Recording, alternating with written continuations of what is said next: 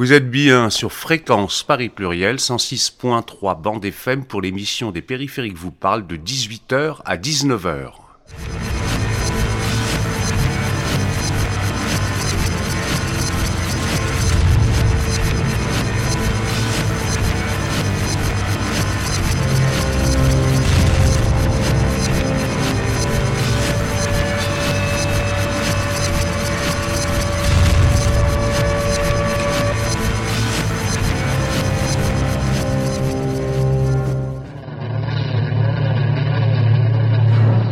Aujourd'hui, vous allez pouvoir entendre la deuxième heure euh, des interventions qui ont eu lieu dans le cadre de la session de l'Université du bien commun à Paris sur le thème Les forêts, notre bien commun.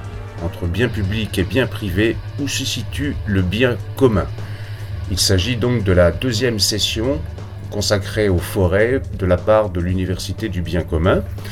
Cette session devait initialement se tenir à la Maison des acteurs du Paris durable, en présentiel, comme selon l'expression convenue, mais finalement nous avons dû nous résigner à la faire le 5 décembre dernier par visioconférence, ce qui ne retranche rien à la qualité des interventions des différents intervenants et intervenantes qui vous seront présentés d'ailleurs tout à l'heure. Cette session a été animée par Indira Bonvili, Corinne Ducré, euh, fondatrice du festival Chemin Faisant de Chamonix, ainsi que par Christina Bertelli de l'association Les Périphériques vous parlent et membre cofondateur de l'Université du Bien commun à Paris.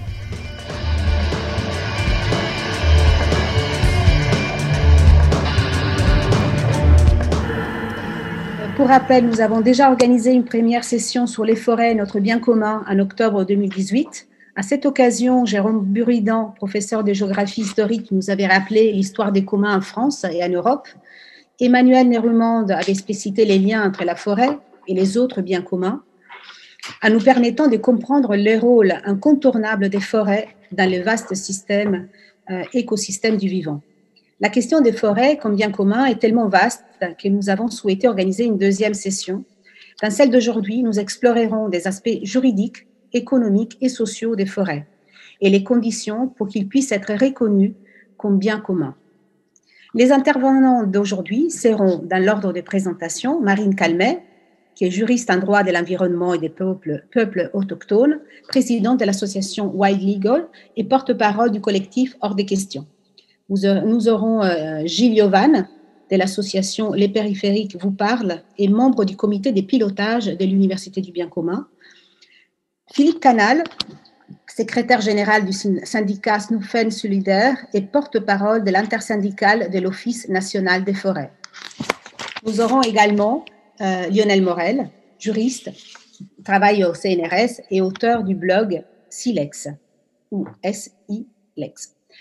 Nous aurons également avec nous les témoignages de Bertrand Sicard, président de l'association euh, Vita Silvé Conservation, et de Florence Massin et David Duflo, de l'association Semeurs des forêts. Durant l'intermède, nous pourrons visionner les travaux de Bernard Boisson sur la dernière forêt ancienne d'Europe qui se trouve en Roumanie. Et en clôture, Claire Dehove, membre du comité de pilotage de l'UBC, de l'Université du bien commun, fera un point sur l'avancement des initiatives liées à la question de la santé. Philippe Canal. En matière de droit, les cadres de gestion de ces forêts euh, publiques et privées. Donc pour les, forêts publiques, une gestion euh, ambitieuse, euh, ancienne. Hein. Euh, la première administration créée en France, c'est les eaux et forêts. Très tôt, les, les, les gouvernants ont vu qu'il y avait quand même un aspect stratégique très fort. Ça a été dit, jusqu'en 1850, il faut imaginer que le bois, c'est à la fois le béton et le pétrole. c'est-à-dire quelque chose économiquement, socialement absolument énorme qu'on peine à imaginer aujourd'hui. Et euh, très tôt, les, pouvoirs en place se sont dit attention, là, il y a un sujet euh, stratégique de long terme. Euh, il faut, il faut s'en occuper. Donc, les forêts publiques gérées par donc historiquement l'administration des eaux et forêts, l'Office national des forêts qui a pris la suite depuis une cinquantaine d'années, et une gestion qui tout spécialement pour les forêts publiques, se veut multifonctionnelle, c'est-à-dire prise en compte des fonctions euh, économique, environnementale et sociale. Donc une ambition que pour chaque forêt, tous les rôles soient joués au, maximum. Ça, c'est ce qui est affiché sur le papier. du, discours à la réalité, il y a certaines différences, ce qu'on est les premiers, nous, les personnels de l'ONF, à dénoncer. pour les forêts privées, là aussi, la notion de bien commun que nous, on, que nous on peut traduire par, euh, par la, gestion multifonctionnelle, essayer de satisfaire toutes les fonctions euh, en même temps, sociale, environnementale, économique, puisque les trois répondent à des demandes de la société, à des demandes des citoyens. Euh, comme ça a été dit tout à l'heure, euh, l'histoire de produire de l'électricité avec de la biomasse, c'est pas juste une histoire d'industriel, c'est aussi une population qui veut de l'électricité. Il faut savoir aussi assumer ça à un moment donné, sous peine de, de schizophrénie. Euh, le grand débat à l'avenir sur l'énergie, c'est quand même de réduire notre consommation. Si on veut consommer autant, après, on ne peut pas se plaindre qu'il se passe euh, des choses euh, dans l'atmosphère, dans les forêts, et qu'il y ait des conflits d'usage de toutes sortes, y compris euh, alimentaires. J'en reviens au, sujet du, bien commun. Donc, cette au-delà des notions de bien public et de bien privé, on s'aperçoit qu'en France, quand même, dans le droit et pratique, quand même, le, bien commun existe, il est toujours à développer, mais cette notion euh, existe. Euh, premièrement, donc, euh, les forêts, toutes les forêts, qu'elles soient privées ou publiques, rendent des services écosystémiques à, à, tous les citoyens, à toute la population. C'est de la production d'oxygène, c'est la protection de l'eau, c'est le stockage du carbone, c'est la biodiversité, le paysage, la protection des personnes et des biens en montagne. Voilà, les forêts rendent ces services-là, donc c'est quand même aussi cette notion-là de, bien commun. Aujourd'hui, la plupart des forêts françaises, y compris privées, sont ouvertes au public. Si on parle de propriété, euh, demain, vous ne rentrez pas euh, comme vous voulez dans le jardin du voisin, euh, sur, le, sur le parc de telle entreprise, voire même dans la prairie de tel agriculteur. Neuf propriétaires sur dix, privés, aujourd'hui, laissent leur forêt ouverte au public. Euh, j'ai parlé des forêts communales et sectionnelles où on est quand même sur un droit d'usage qui s'est transformé en droit de propriété et qui met tout le monde à égalité par rapport à un usage donné en forêt, du bois de chauffage, de la chasse, euh, voire euh, du bois de construction, des champignons ou ce genre de choses. et puis, dans la loi, quand même, le droit de propriétaire privé en France connaît quand même des restrictions importantes. Euh, passer un certain niveau de surface, 25 hectares en général, euh, il vous faut annoncer 20 ans à l'avance au travers d'un plan de gestion où vous voulez couper des arbres, combien d'arbres vous voulez euh, couper. tout ça nécessite des circuits de validation et doit être autorisé. je rajouterai que en contrepartie de ça, la fiscalité sur le forestier est très faible, ce qui est une forme de soutien public indirect. Euh, il y a certaines exigences, tu peux pas faire n'importe quoi. C'est une forme de bien commun, même si c'est pas dit en ces termes-là, mais ça a été rappelé tout à l'heure. Le préambule du code forestier, c'est les arbres sont placés sous la sauvegarde de la nation. Euh, il y a quand même cette idée forte là qu'il y a une responsabilité euh, collective à protéger la forêt via la nation. Je rajouterai que les, forêts publiques sont juridiquement inaliénables, c'est-à-dire que même l'État, s'il veut vendre demain plus de 50 hectares de forêt, il faut qu'il passe par une loi du, Parlement. Euh, pour les communes, ce n'est pas possible à ce stade-là de vendre des, surfaces de forêt, euh, sauf, euh, sauf exception. Donc, cette notion de bien commun dans notre droit français, elle trouve quand même un écho important et elle confirme tout, le bien fondé de la notion de bien commun en lien avec la forêt. Donc euh, voilà un propos pour dire qu'il y a un sujet de propriété, bien public, bien privé, mais au-delà, c'est quand même la politique forestière qui est quand même déterminante pour que soit en pris euh, en compte le, bien commun. Et c'est bien euh, cette approche bien commun qui est la plus adaptée pour une politique forestière pour protéger la forêt. Oui, Philippe, effectivement, c'est c'est certain que c'est la solution la meilleure. Maintenant, euh, toi, tu es forestier. Et euh, quel est justement le regard des forestiers euh, sur la forêt en tant que bien commun? Ben, Comme j'ai pu le, le, déployer un petit peu, bon, le bien commun, c'est quand même ce qui apporte à l'ensemble des citoyens, à l'ensemble d'une communauté. et à partir de là, on peut faire la liste. La forêt inonde de ses bienfaits l'ensemble des, des citoyens. Euh, j'ai parlé donc de, euh, de, de, la protection, de la protection du climat, le stockage du, du carbone, la, la, production d'oxygène. Voilà, tous ces services sont, sont là, ils sont, ils, sont, ils sont très importants. Et euh, pour nous, dans la notion de bien commun, il y a une notion qu'on veut mettre en avant, c'est la notion de réciprocité. C'est-à-dire qu'à partir du moment où tout le monde bénéficie des services d'un bien commun, là en l'occurrence euh, la forêt. Pour nous, il revient à chacun de la protéger euh, à sa mesure, euh, parce que c'est ce qui, ce qui permet qu'elle soit considérée comme bien commun comme telle. On va en parler tout à l'heure avec tout ce qui est intérêt économique, hein, qui ont tendance à être de plus en plus prégnants. Mais il revient à chaque citoyen, à chacun, chacune, de, de, de la protéger. C'est notre, c'est notre conception basée sur la, sur la réciprocité. C'est évidemment une conception intéressée pour un militant euh, syndical, puisque euh, les forestiers sont peu nombreux, de moins en moins nombreux, en voie de disparition. Et euh, nous sommes en permanence en train de chercher des, des appuis euh, dans la société, auprès des citoyens, auprès des associations, pour défendre la, pour défendre la forêt. Donc voilà, bien commun pour nous, réciprocité. Réciprocité, très bien. Et donc justement, tu évoquais euh, les impératifs financiers opposés ou, euh, ou bien euh, opposés ou bien compatibles avec la forêt en tant que bien commun, parce qu'il n'y a pas que les impératifs financiers. Mais aujourd'hui, ils font quand même pression sur l'espace forestier oui, euh, j'ai parlé de gestion euh, multifonctionnelle, euh, donc trois fonctions, fonction économique, fonction sociale, fonction environnementale. historiquement, nous, on sait que ce qui protège la forêt, au-delà des textes de loi, c'est qu'elle produit quelque chose. Elle produit quoi? Les premiers statuts de protection, historiquement, pour la forêt, c'est les forêts royales pour l'usage de la chasse c'est les premiers statuts de, de, protection.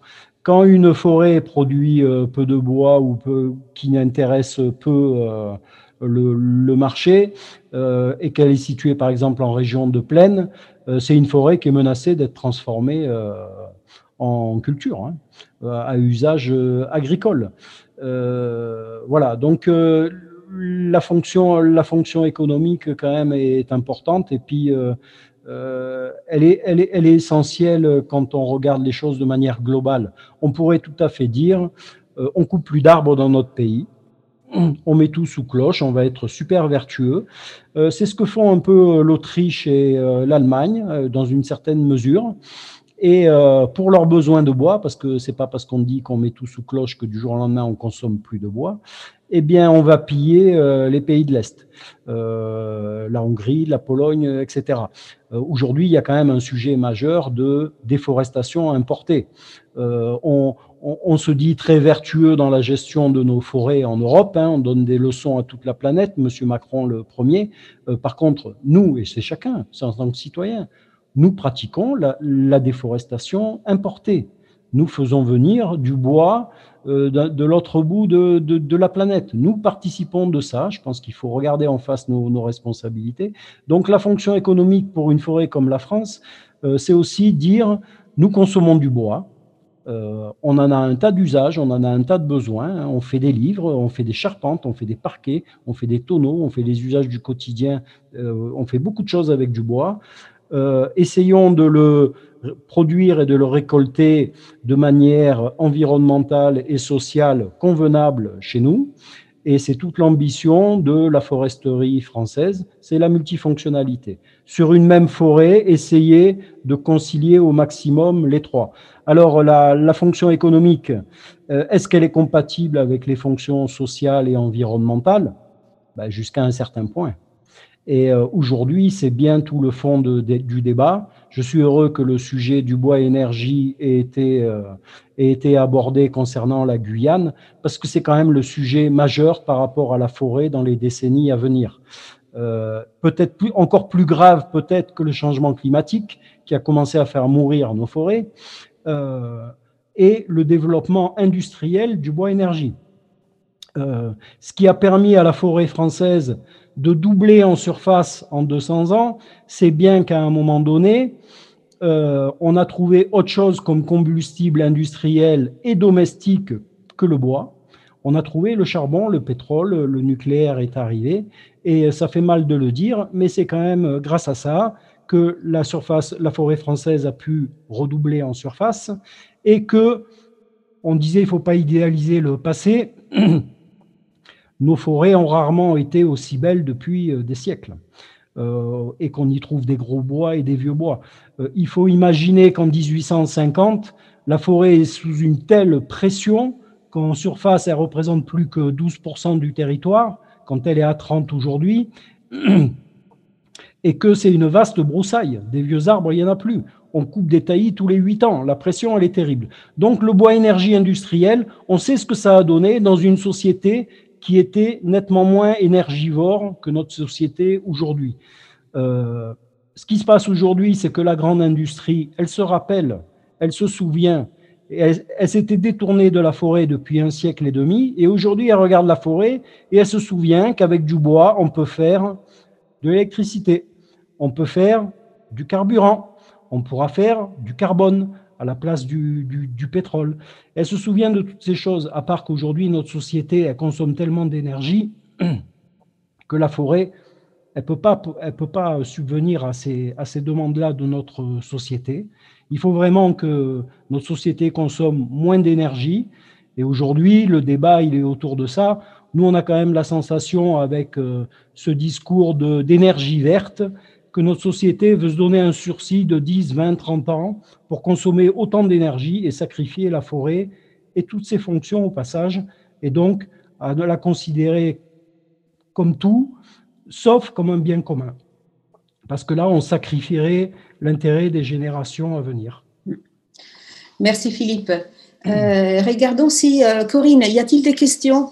On a euh, le temps pour une ou deux questions maximum. Philippe. Alors, il y a des, des, grandes questions sur le lien évidemment entre à la fois l'énergie d'un côté et la protection des forêts de l'autre. Donc ça, je vous propose qu'on garde ces grandes questions pour la fin, également sur nos changements nécessaires de, société, notamment de consommation, que ce soit par rapport au fait de manger de la viande, etc. Donc, euh, là, deux grands types de questions que je vous propose de garder pour la toute dernière partie.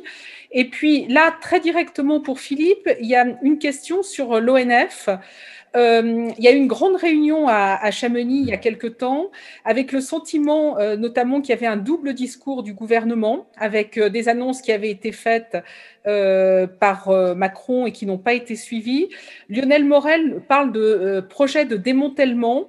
Est-ce que vous pourriez nous parler de, ces projets? Et vous, Philippe, comment vous voyez l'avenir de, de l'ONF Est-ce qu'il y a des vrais dangers actuellement qui sont portés sur l'ONF euh, Ça fait beaucoup. vaste, vaste chantier. Bon, l'ONF a perdu la moitié de ses effectifs en 30 ans. De plus de 15 000, c'est moins de 8 000 aujourd'hui. Ce qui suffit à dire que l'ONF est en voie de disparition physique. Euh, deuxième point, l'ONF, euh, vu qu'il est insuffisamment financé, on lui demande de faire des tas de choses qui n'ont plus rien à voir avec la protection de la forêt. C'est-à-dire qu'il faut aller trouver de l'argent sur des choses qui n'ont plus rien à voir avec les missions que nous confie la loi. Donc les missions, euh, elles sont en train de disparaître aussi dans leur réalité sur le, sur le terrain. Il y a une transformation de l'ONF en euh, quelque chose euh, qui est de plus en plus réduit et qui en même temps fait de moins en moins de, de, protection. Ce qu'on est les, les personnels sont les premiers à dénoncer, évidemment. Aujourd'hui, l'ONF en tant qu'outil a servi à quand même à, à, contribuer à la reforestation de, ce pays. euh, est un, quand même un régulateur du marché du bois, qui est un marché important. La filière bois, c'est quand même plus de 450 000 emplois dans ce pays. On n'en parle jamais, mais c'est plus que l'industrie automobile, euh, par exemple. Euh, et on sent bien aujourd'hui qu'avec la montée du développement du bois énergie à échelle industrielle, on va vers un conflit d'usage, c'est-à-dire qu'on veut faire de l'énergie, mais à part qu'aujourd'hui, le bois, on en fait quelque chose quand même de nettement plus vertueux puisque quand on fait de la charpente, du parquet, des tonneaux, euh, dans sa deuxième vie, l'arbre continue de stocker du carbone, alors que quand vous le brûlez, vous êtes juste en train de brûler la forêt hein, pour faire un peu d'électricité et, de ce genre de choses. Donc, euh, est-ce qu'aujourd'hui l'État ne veut plus du régulateur du marché pour déréguler et pour euh, ben, faire la place à ces, grands industriels de l'énergie qui vont se rabattre sur la biomasse progressivement et ils ont déjà commencé euh, la, question est posée. L'avenir de l'ONF, euh, nous, ce qu'on dit à tous les politiques, à tous les citoyens, à tout le monde, c'est qu'avec le changement climatique et la forêt, qui est le principal amortisseur euh, climatique potentiel, un pays qui n'aurait pas de service public forestier, il serait bien avisé d'en créer un en urgence. Donc, il y a un besoin de services publics forestiers, comme il y a besoin de services publics de manière générale, de la santé, de l'éducation et tout ce qu'on veut. Et à partir du moment où il y a un besoin, pour nous, euh, il y a un avenir. Merci Philippe. Euh, il y a une dernière question sur les relations avec euh, l'ONFI. Donc ONF international. Oui, c'est ça. Ce qui se passe au niveau international. Oui. Est-ce que c'est de est-ce que c'est la même chose? Est-ce que vous avez le même sentiment? Ben écoutez, au niveau international, euh, c'est difficile d'avoir une vision euh, d'ensemble. Souvent, quand même, les services forestiers euh, sont, sont là pour favoriser uniquement l'aspect de, de, de, l'exploitation. Hein. on voit ça au Québec. C'est là où on s'aperçoit que le statut mmh. juridique d'une forêt n'est pas spécialement protecteur. Au Québec, les forêts sont des forêts publiques. Euh, pourtant, on est dans de l'exploitation industrielle. C'est absolument euh, scandaleux ce qui se passe au Québec. Euh, on parlait, on parlait d'Amazonie, mais voilà, des concessions, 200 000 hectares foutus par terre pour un papetier, des obligations de replanter, on balance des plants par avion. Enfin, c'est c'est n'importe quoi. Après, bah, il y a des choses beaucoup plus beaucoup plus vertueuses. Nous, on est en contact avec les forestiers du Burkina Faso. Hein. on a un mhm. partenariat historique. Donc euh, des choses euh, très intéressantes, euh, des forestiers qui, qui travaillent au contact de la population en permanence pour expliquer des modes de combustion du bois plus, plus économes, ce genre de choses, puisque ce qui menace la forêt, c'est juste à un moment donné aussi qu'on a besoin de, de, faire du feu pour, de manière régulière pour faire à manger. Mhm. voilà, donc il y a une diversité de, de situations. si on veut parler d'ONF international, l'idée, c'est un peu plutôt l'idée de la, de la, coopération et euh, euh, quelque chose, un, postulat un petit peu colonialiste euh, dans le sens où nous on saurait et il faudrait transmettre de la, de la connaissance à certains pays. en l'occurrence, on ferait mieux de regarder les savoir-faire locaux et la prise en compte des, comme ça a été dit tout à l'heure, des peuples, des peuples autochtones qui, qui, sont les plus légitimes à parler de la gestion de ces forêts-là. Oui. Merci, Philippe. Il y a juste une dernière question par rapport aux Européens, au niveau européen. Est-ce que là aussi, il y a des, choses qui se font? Est-ce qu'il y a des collaborations entre les forestiers? Euh, Non, assez peu. Tout ça reste euh, quand même relativement euh, cloisonné. mais au bout d'un moment, vous savez, quand vous êtes très peu nombreux, c'est difficile de se mm. projeter vers l'extérieur. Et je pense qu'aujourd'hui, euh, c'est un des principaux euh, problèmes. Disons, vous regardez dans, les, dans le monde de la gestion forestière, il y a guère que dans la forêt publique qui y ait une structuration avec des syndicats comme le nôtre, euh, personnel, des textes de congrès. Dans tout ce qui est dans le monde de la forêt privée, tout ça est totalement individualisé, atomisé. Il n'y a pas de parole commune, il n'y a pas de démocratie des, gens qui travaillent, qui peuvent porter des, des mmh. messages. Donc, euh, non, à cette heure, il y a pas, il y a des, contacts ponctuels, mais on ne peut pas parler de structuration, non. Merci Philippe. Euh, excellent. Il y a encore des questions, mais on les verra euh, à la fin de, notre session. Si tu restes avec nous, euh, il y aura encore quelques questions auxquelles répondre. voilà, Bertrand Sicard est président de l'association Vita Sylvé Conservation. Voilà, merci. Tu es là? Bonjour à tous. Est-ce que vous m'entendez? On t'entend parfaitement. Parfaitement, très bien. Alors bonjour à tous. Donc, est-ce que tu peux nous présenter ton association, voilà, et nous faire euh, et nous dire comment ton association contribue à faire connaître et reconnaître les biens communs. Voilà. Alors excusez-moi parce que je, suis dans le fin fond euh, du Morvan. J'ai dû faire quelques kilomètres pour trouver du réseau. En tout cas, merci euh, à Indira et puis à l'Université du bien commun de, me donner la parole. Alors, euh, Vita Silvae Conservation, euh, bah, c'est une, association assez jeune, hein, qui est née il y a une dizaine d'années et que j'ai surtout activée il y a 4-5 ans. alors, l'ambition de cette association, en fait, c'est de, de, faire connaître, de défendre et puis de protéger ce qui reste des vieilles forêts européennes.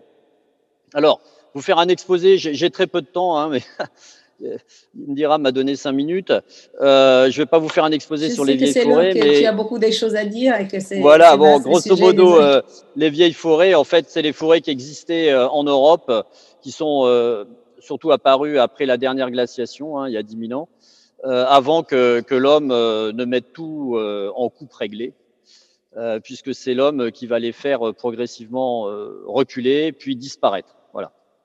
Alors, euh, vous avez peut-être eu un exposé sur l'histoire de la forêt en, Europe, mais en tout cas, les, grandes périodes de, défrichage, ça avait commencé au, néolithique, après la période euh, gauloise, celtique, et puis après euh, l'ère industrielle. Voilà. En tout cas, aujourd'hui, il reste en Europe vraisemblablement entre 1 et 2% de vieilles forêts qui sont principalement concentrées dans l'est de l'Europe et en particulier dans les Carpates.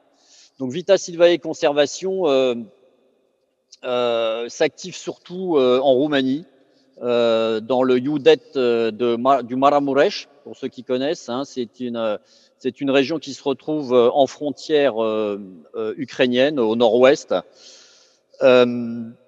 j'ai été amené à aller très vite dans les pays de l'Est dans les années 90. Donc j'ai vu le Maramuresh, c'est une région qui est restée encore très traditionnelle dans ses coutumes, dans son agriculture, euh, euh, dans sa culture, mais qui depuis 20 euh, ans est en plein bouleversement, mais c'est un autre sujet où je pourrais parler un jour parce que j'ai vu tout ça depuis 20 ans, j'ai vu la culture évoluer sous la pression, j'ai envie de dire, du, de la société de consommation et, de la société libérale. Alors, Vita Silvae, c'est donc aujourd'hui l'idée étant de, de, faire connaître ces forêts euh, sachant que ces forêts en fait sont très difficiles d'accès. Euh, elles sont situées dans des dans des zones euh, très reculées. elles sont souvent sur des zones extrêmement pentues. donc, on a eu l'idée d'amener les forêts au grand public par le biais d'une exposition, principalement. Alors, cette exposition, elle est permanente euh, dans le Maramourèche, puisque on l'a inaugurée récemment. Euh, Bernard était là, hein, donc il va, va intervenir tout à l'heure. Euh, euh, euh, on l'a inaugurée au mois de, septembre. Elle va être permanente au Muséum d'histoire naturelle de la ville de Siguette. Et cette exposition a, déjà eu lieu, puisque certains d'entre vous y étaient. On a fait un vernissage à l'ambassade de Roumanie au mois de mars. Elle a tourné aussi, elle a été présente aussi à la mairie du deuxième arrondissement, et puis elle est aujourd'hui à la jardinerie de Chevreuse. Hein. C'est un sponsor qui nous aide beaucoup. Euh, et puis elle va encore euh, tourner de façon itinérante euh, en France, sûrement dans d'autres mairies de Paris et, et, dans le reste de la France. Et elle va être aussi itinérante en Roumanie. Donc l'intérêt de, de, cette exposition, c'est qu'on a fait un pari chez Vita Silvae, conservation, euh, pour faire connaître, faire aimer et donc pousser à la protection de ces forêts, euh, c'est euh, de montrer leur côté esthétique et poétique. C'est pour ça que je suis allé chercher Bernard Boisson, qui est sûrement l'un des meilleurs euh, photographes euh, forestiers euh, en France, voire en Europe. et donc l'exposition se présente en deux volets. Un volet poétique et, esthétique avec les photos de Bernard, avec ses montages aussi audiovisuels, et puis un volet, je dirais, scientifique, pédagogique. Là aussi, je suis allé chercher Patrick Vaucoulon, hein, qui a un, excellent coup de pinceau pour me faire 14 fresques pédagogiques qui expliquent l'intérêt scientifique de ces forêts. Voilà. Alors, l'idée aussi, c'est de, de montrer aux jeunes l'intérêt de ces forêts. Et donc, ces panneaux sont très explicatifs. donc, on, on, balance, on balance dans cette dans cette exposition euh, entre l'émotion euh, poétique et esthétique et puis la rationalité. Donc c'est tout le pari cette exposition et ça marche assez bien euh, parce que euh, elle a été très, très vue à, à Paris et euh, malheureusement là on a le Covid qui nous bloque un peu dans le Maramurèche, mais on va y faire défiler les, les 4000 enfants de la région. vous savez que, que les forêts, vieilles forêts roumaines sont très attaquées. Euh, elles étaient sûrement 400 000 euh, hectares encore en, dans les années 90. Elles sont aujourd'hui plus que 100 000 ou 200 000. Voilà. Alors, euh, pour, pour, pour, conclure, euh, en quoi euh, Vita Silvae offre pour le bien commun? Alors, je, je, je, je, me livrerai à une petite définition du bien commun. Pour moi, le bien commun, en fait, c'est ce qui est mis en commun, en fait, et c'est ce qui nous relie. donc, je dirais que la forêt et en particulier les vieilles forêts, euh, nous relient entre nous. Hein, euh, alors, on a parlé beaucoup de la forêt euh, en, termes d'exploitation économique, mais elle nous relie aussi poétiquement, culturellement. elle nous relie à la nature et je dirais même plus profondément, elle nous relie au cosmos. Et je crois qu'aujourd'hui, où on est dans une société de plus en plus hors sol, il est important d'avoir ce, cette relation au cosmos qui souvent s'exprime euh, dans le commun des mortels par les saisons, mais qui va beaucoup plus loin. Voilà. En tout cas. Euh, euh, Merci Bertrand. Est-ce que vous êtes forêts, Voilà, je termine. Je termine. Non pas qu'un seul intérêt économique. Hein. Euh, elles sont aussi ces vieilles forêts n'ont jamais été dans le radar de, de, de notre société de consommation. Il faut absolument les faire revenir au premier plan, car elles ont un grand intérêt scientifique, bien sûr, mais aussi euh, un intérêt culturel. Voilà, merci de m'avoir écouté. Merci Bertrand, mais surtout pour les protéger, parce qu'effectivement, à partir du moment où ils rentrent euh, euh, sous, sous, les feux de la rampe, elles vont aussi être l'objet d'intérêts multiples, voire économiques. Alors, mais bien sûr, elles sont, elles sont aujourd'hui très attaquées. Hein, et elles sont en train de, de, de progressivement disparaître en Europe et en particulier en Europe de l'Est.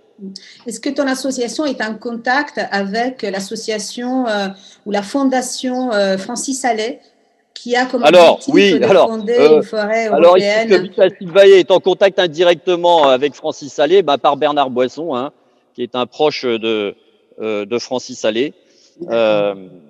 Donc, oui, alors, cela étant dit, on fait un travail de, principalement de terrain. Nous allons organiser des voyages découvertes et on est en train de se, lâcher, se lancer euh, dans l'acquisition de massifs euh, dans les Carpates, euh, qui est qui est pas une affaire très simple puisque euh, la, la, propriété en Roumanie est toujours très compliquée. D'accord. Et le, le propriétaire serait l'association, c'est ça? Oui, c'est la fondation, puisque la fondation. Une, nous avons une association en France, ce qui me permet de collecter des fonds, et puis une fondation en Roumanie qui me permet de les dépenser. D'accord, très bien.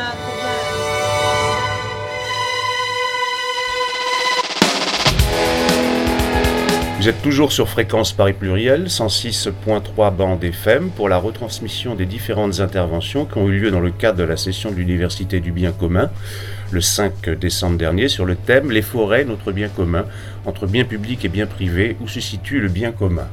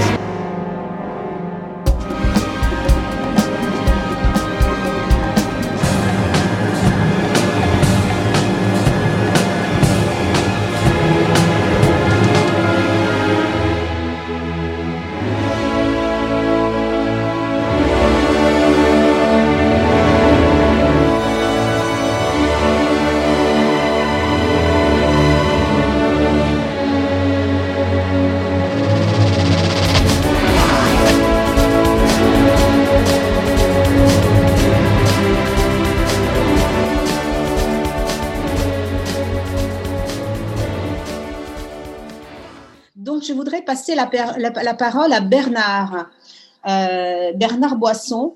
Euh, Bernard euh, est écrivain, photographe et réalisateur d'audiovisuel. Il est président de la société Forêt Citoyenne. Bonjour Bernard. Oui, bonjour. Tu m'entends, parfait.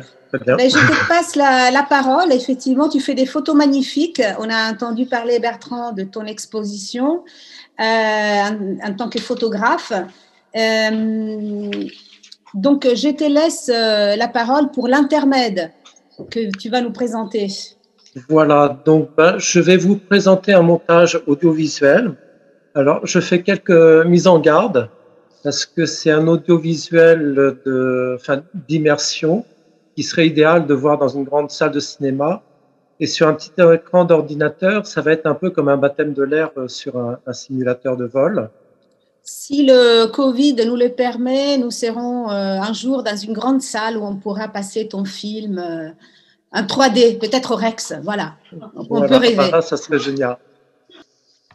Et donc, euh, j'ai une approche assez singulière aussi, c'est-à-dire que j'ai dédoublé une démarche artistique, une prise de conscience de la valeur psychologique de ces forêts dans un domaine un peu d'exploration qui euh, est différent encore de la sylvothérapie parce que la, la grande singularité des forêts naturelles, c'est de nous sortir de, de conditionnements psychologiques de, de, notre société et de nous faire éprouver des impressions, sensations, sentiments que l'on vit ni en ville, ni dans les campagnes et même pas dans les exploitations forestières.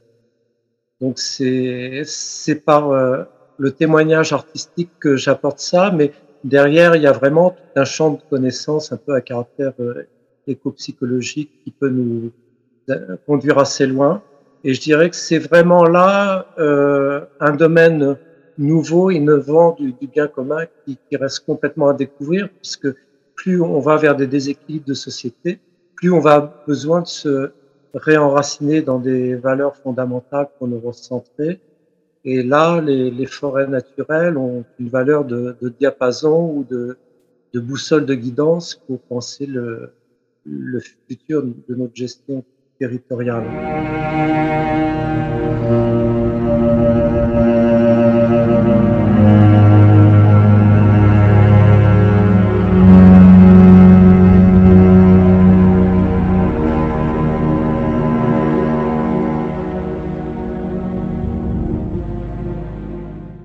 Passer la parole à Lionel, Lionel Morel. Lionel, es-tu avec nous? Euh, Oui, tout à fait. Vous m'entendez? Oui, oh. parfaitement, parfaitement. Merci Lionel. Oh, voilà, tu as suivi la, la, session depuis le départ, donc je te laisse, euh, euh, voilà, plancher, sans filet. D'accord. À toi. Donc merci déjà pour l'invitation.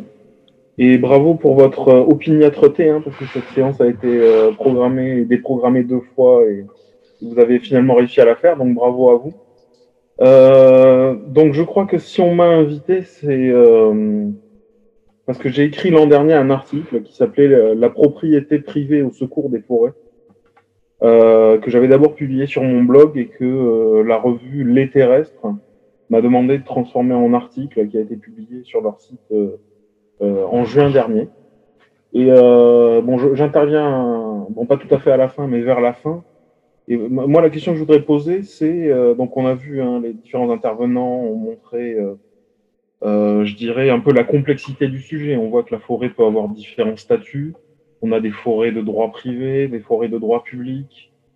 On sait que euh, le, le, bien commun est toujours un peu entre le privé et le public. Euh, on voit que certains euh, poussent pour euh, faire reconnaître des droits à la nature aussi. La question que je voudrais poser, c'est que fait-on maintenant, en fait? C'est-à-dire, si on doit se donner une, une stratégie ou une tactique pour agir pour la forêt, que doit-on faire? Et moi, c'était une question que l'été dernier déjà je me posais. qu'est-ce qu'il qu'est-ce qu'il convient de faire si on veut agir pour la forêt? Euh, Alors, je voudrais vous parler de ça en prenant euh, un exemple, celui euh, dont je parlais dans mon article, et qui m'avait interpellé. C'était celui d'une association qui s'appelle l'ASPAS, association de protection des animaux sauvages, qui l'an dernier a lancé un projet qui s'appelait euh, Vercors Vie Sauvage, euh, qui consistait à euh, lancer une opération de crowdfunding, c'est-à-dire d'appel au financement participatif, sur un site internet, pour réunir un peu moins d'un million d'euros afin de racheter une forêt, 500 hectares de forêt qui, étaient, qui sont dans le Vercors, afin d'en faire une réserve de vie sauvage.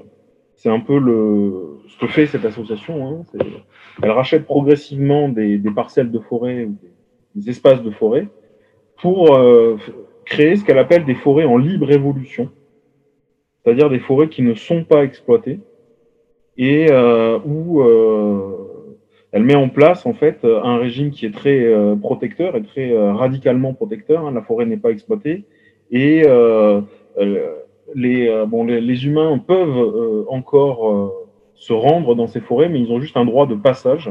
Ils ne peuvent pas, euh, ils ne peuvent rien prélever hein, dans ces forêts. Euh, voilà.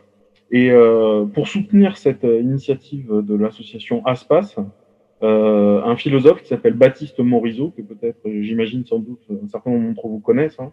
Euh, Baptiste Morisot, c'est l'auteur de Les diplomates, par exemple, sur la piste animale.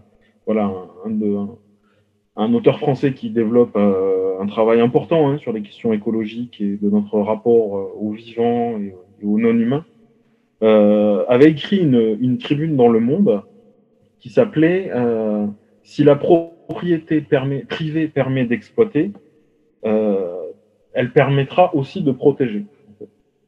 Et Baptiste en a fait un, un livre qui s'appelle aujourd'hui, qui est paru récemment et qui s'appelle, qui est paru cet été en fait, et qui s'appelle Raviver les braises du vivant. livre très intéressant que je vous conseille.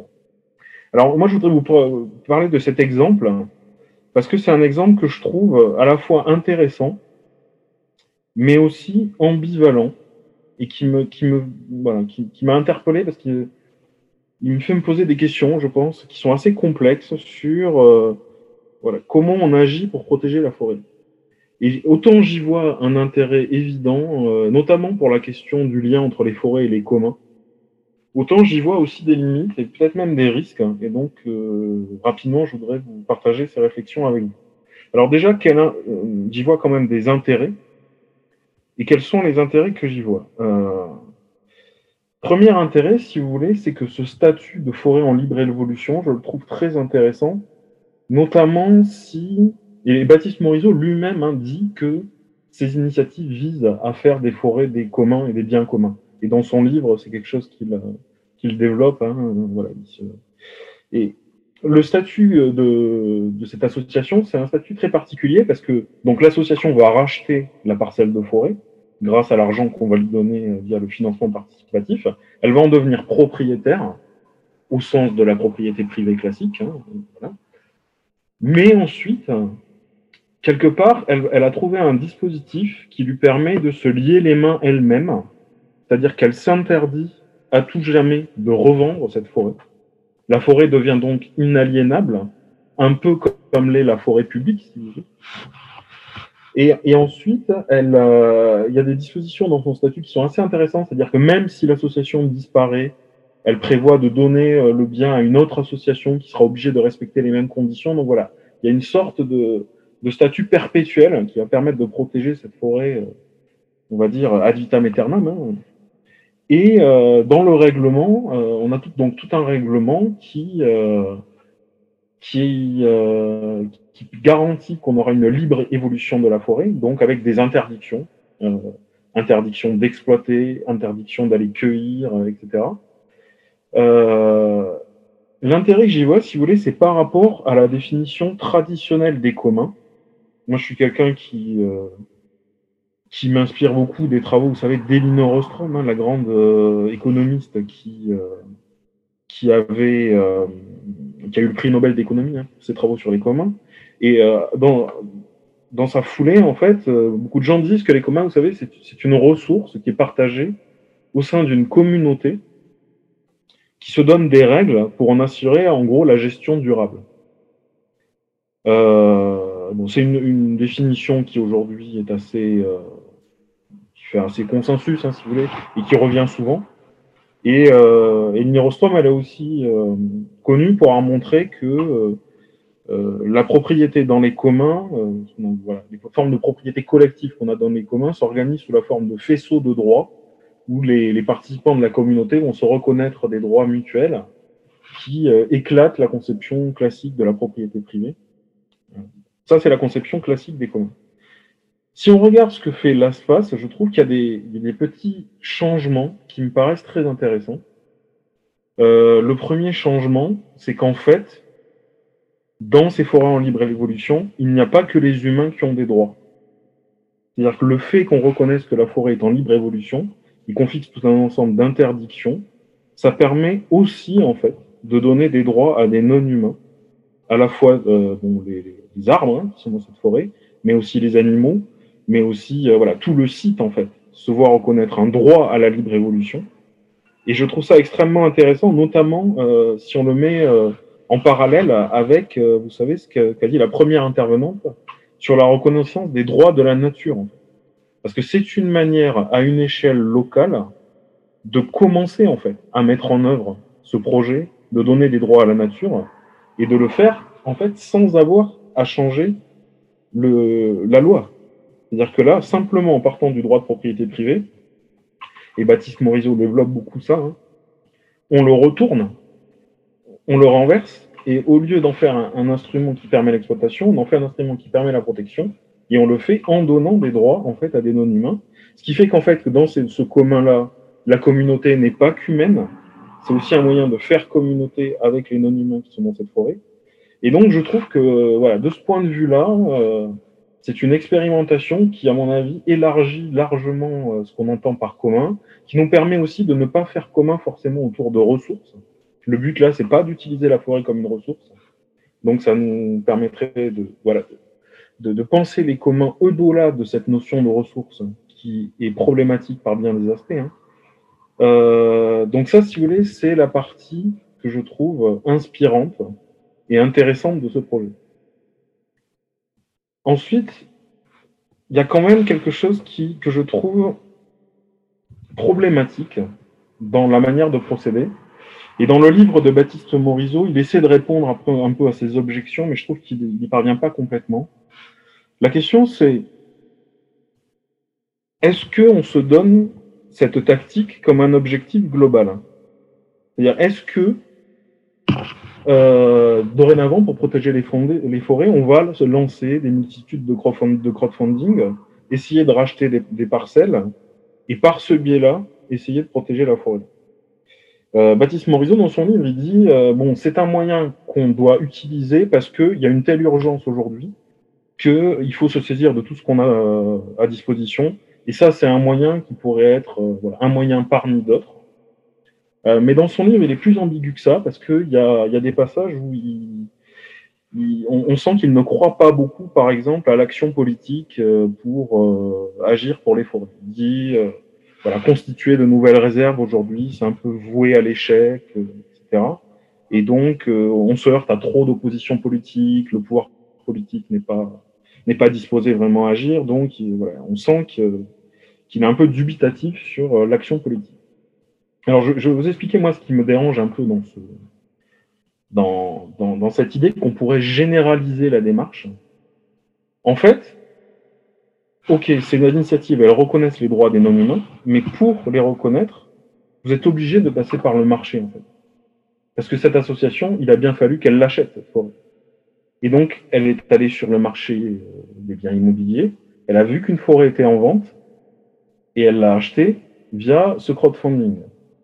Donc si vous faites ça, en fait, vous faites dépendre les droits de la nature directement du marché.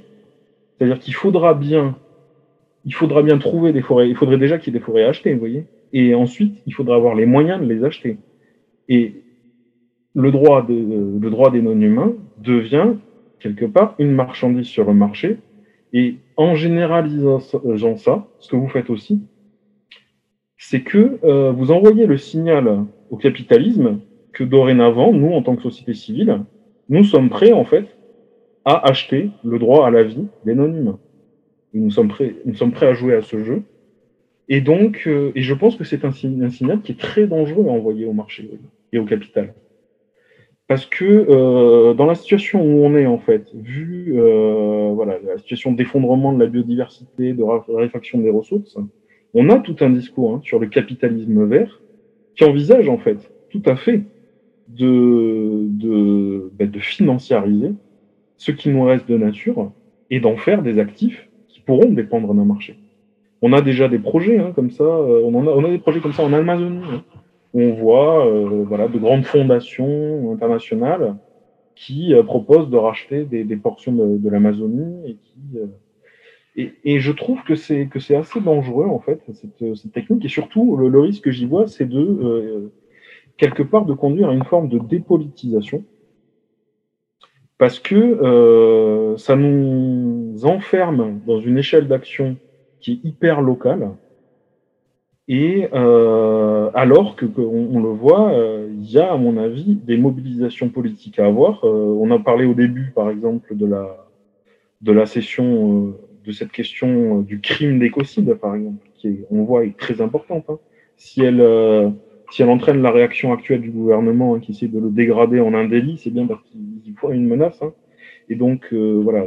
Et ça, c'est un c'est un levier euh, global, si vous voulez. Hein. Le crime d'écocide euh, pourrait avoir un, impact très puissant. Et on a vu aussi qu'il y avait des alertes sur la forêt publique, en fait. Euh, se centrer sur la, la propriété privée, c'est aussi oublier quand même qu'en France, on a 25% de forêts euh, publiques et, euh, et que c'est la forêt publique visiblement euh, est menacée en fait, hein, parce que euh, le gouvernement actuellement a des projets pour l'ONF qui sont qui sont pas très engageants, si vous voulez, sur l'avenir de cette, de cette institution. Donc, donc voilà, donc ce, ce, ce serait intéressant d'ailleurs d'en discuter avec vous, si vous voulez, parce que euh, je pense d'un certain côté que ce que fait, euh, que, ce que propose Baptiste Morisot et ses associations, il n'y a pas que l'ASPAS hein, qui propose ça visiblement. Euh, il y a d'autres associations qui sont un peu dans cette optique. On sait d'ailleurs que vous savez à la à la à la ZAD de Notre, Notre-Dame-des-Landes, c'est comme ça que va se terminer euh, vont se terminer les choses. Hein. Euh, les zadistes sont en train de monter un fonds de notation pour racheter les terres sur la ZAD et en devenir propriétaire, y compris d'ailleurs la forêt hein, qui est sur la ZAD. Euh, donc voilà, donc c'est ce que une réflexion que je voulais partager avec vous sur euh, à la fois ce qu'il peut y avoir d'inspirant dans cette manière de d'inclure les non-humains et euh, dans la forêt c'est essentiel hein, dans ce qu'est le commun et une grande méfiance vis-à-vis -vis de cette espèce de romantisme de la propriété privée que je vois souvent monter en ce moment, y compris d'ailleurs dans des, sphères, euh, on va dire, anarcho-libertaires, dont Baptiste Morisot est proche d'ailleurs.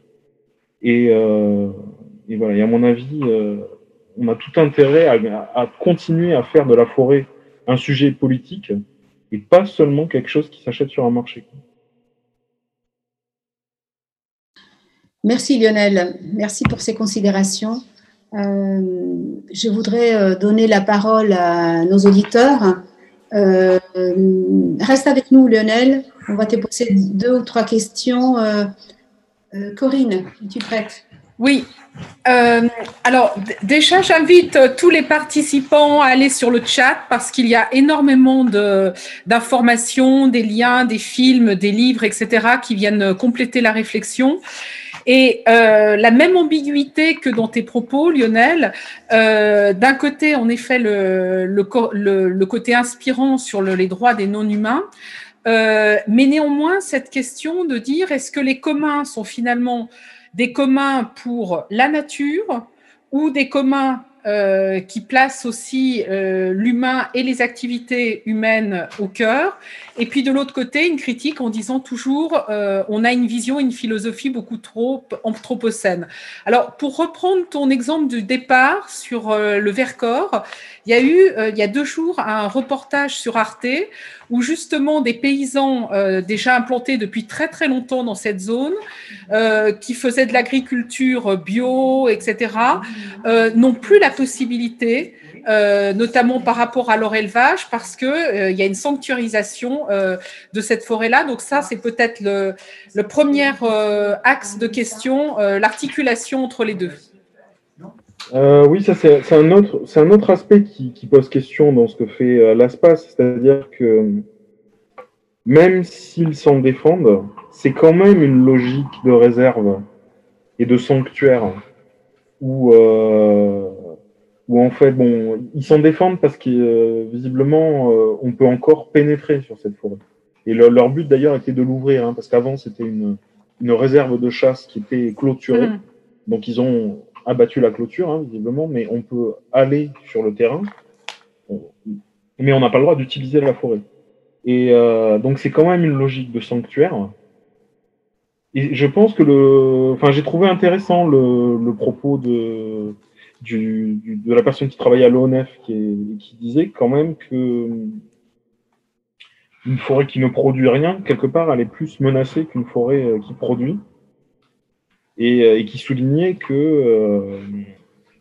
euh, quelque part il fallait trouver une conciliation raisonnable entre les différents modes d'usage de la forêt et les, euh, arriver à les, faire cohabiter et que c'était sans doute une perspective euh, qui, de son point de vue, avait plus de sens que d'essayer de les sanctuariser. Je pense que c'est une, c'est une vraie question. On peut se demander aussi si c'est pas quelque part très très occidental comme manière de voir les choses, parce que euh, je doute que les peuples indigènes, par exemple, euh, n'utilisent pas leur forêt en fait il l'utilise dans une certaine mesure aussi. Donc voilà, ce côté euh, sanctuarisation de la forêt, euh, je trouve aussi qu'il est un peu problématique. Et je, je, Donc euh, et là, ça nous, ramène un peu à la, question qui a été posée. Hein. Est-ce que la forêt comme bien commun, est-ce que le bien commun, il est pour la nature ou pour les humains? Moi, j'aurais tendance à... Vous avez fait une, une très belle session à l'Université du bien commun sur le bien commun et relations. Mm-hmm. Euh, moi, je pense qu'il faut, il faut garder euh, une dimension relationnelle. C'est-à-dire qu'il faut, il faut, il faut bien qu'on ait une relation avec la forêt. Donc, si on la sanctuarise, on retombe un peu dans l'écueil de la séparation entre la nature euh, et la culture, et, et, que la question est plus de trouver un mode de relation, on va dire, équilibré, que de, de couper cette relation. En fait. Mm-hmm. Voilà. Donc, je ne sais pas si ça répond un peu au sujet. C'est pas une question simple, en fait. Hein. C'est une question très complexe et d'ailleurs, il y a un, participant qui nous parle des actions qui ont été faites en Afrique, notamment celle du VVF avec cette sanctuarisation de certaines parties de réserve où on n'a plus absolument le droit d'entrer.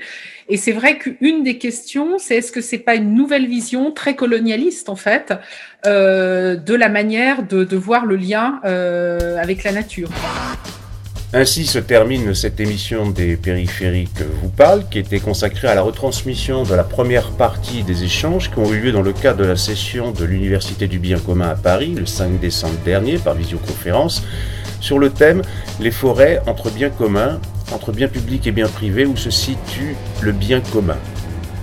Il s'agissait donc de la deuxième heure de retransmission des échanges et des interventions de cette session suite à l'émission diffusée le mois dernier sur Fréquence Paris Pluriel. Fréquence Paris Pluriel 106.3 bande FM. À très bientôt.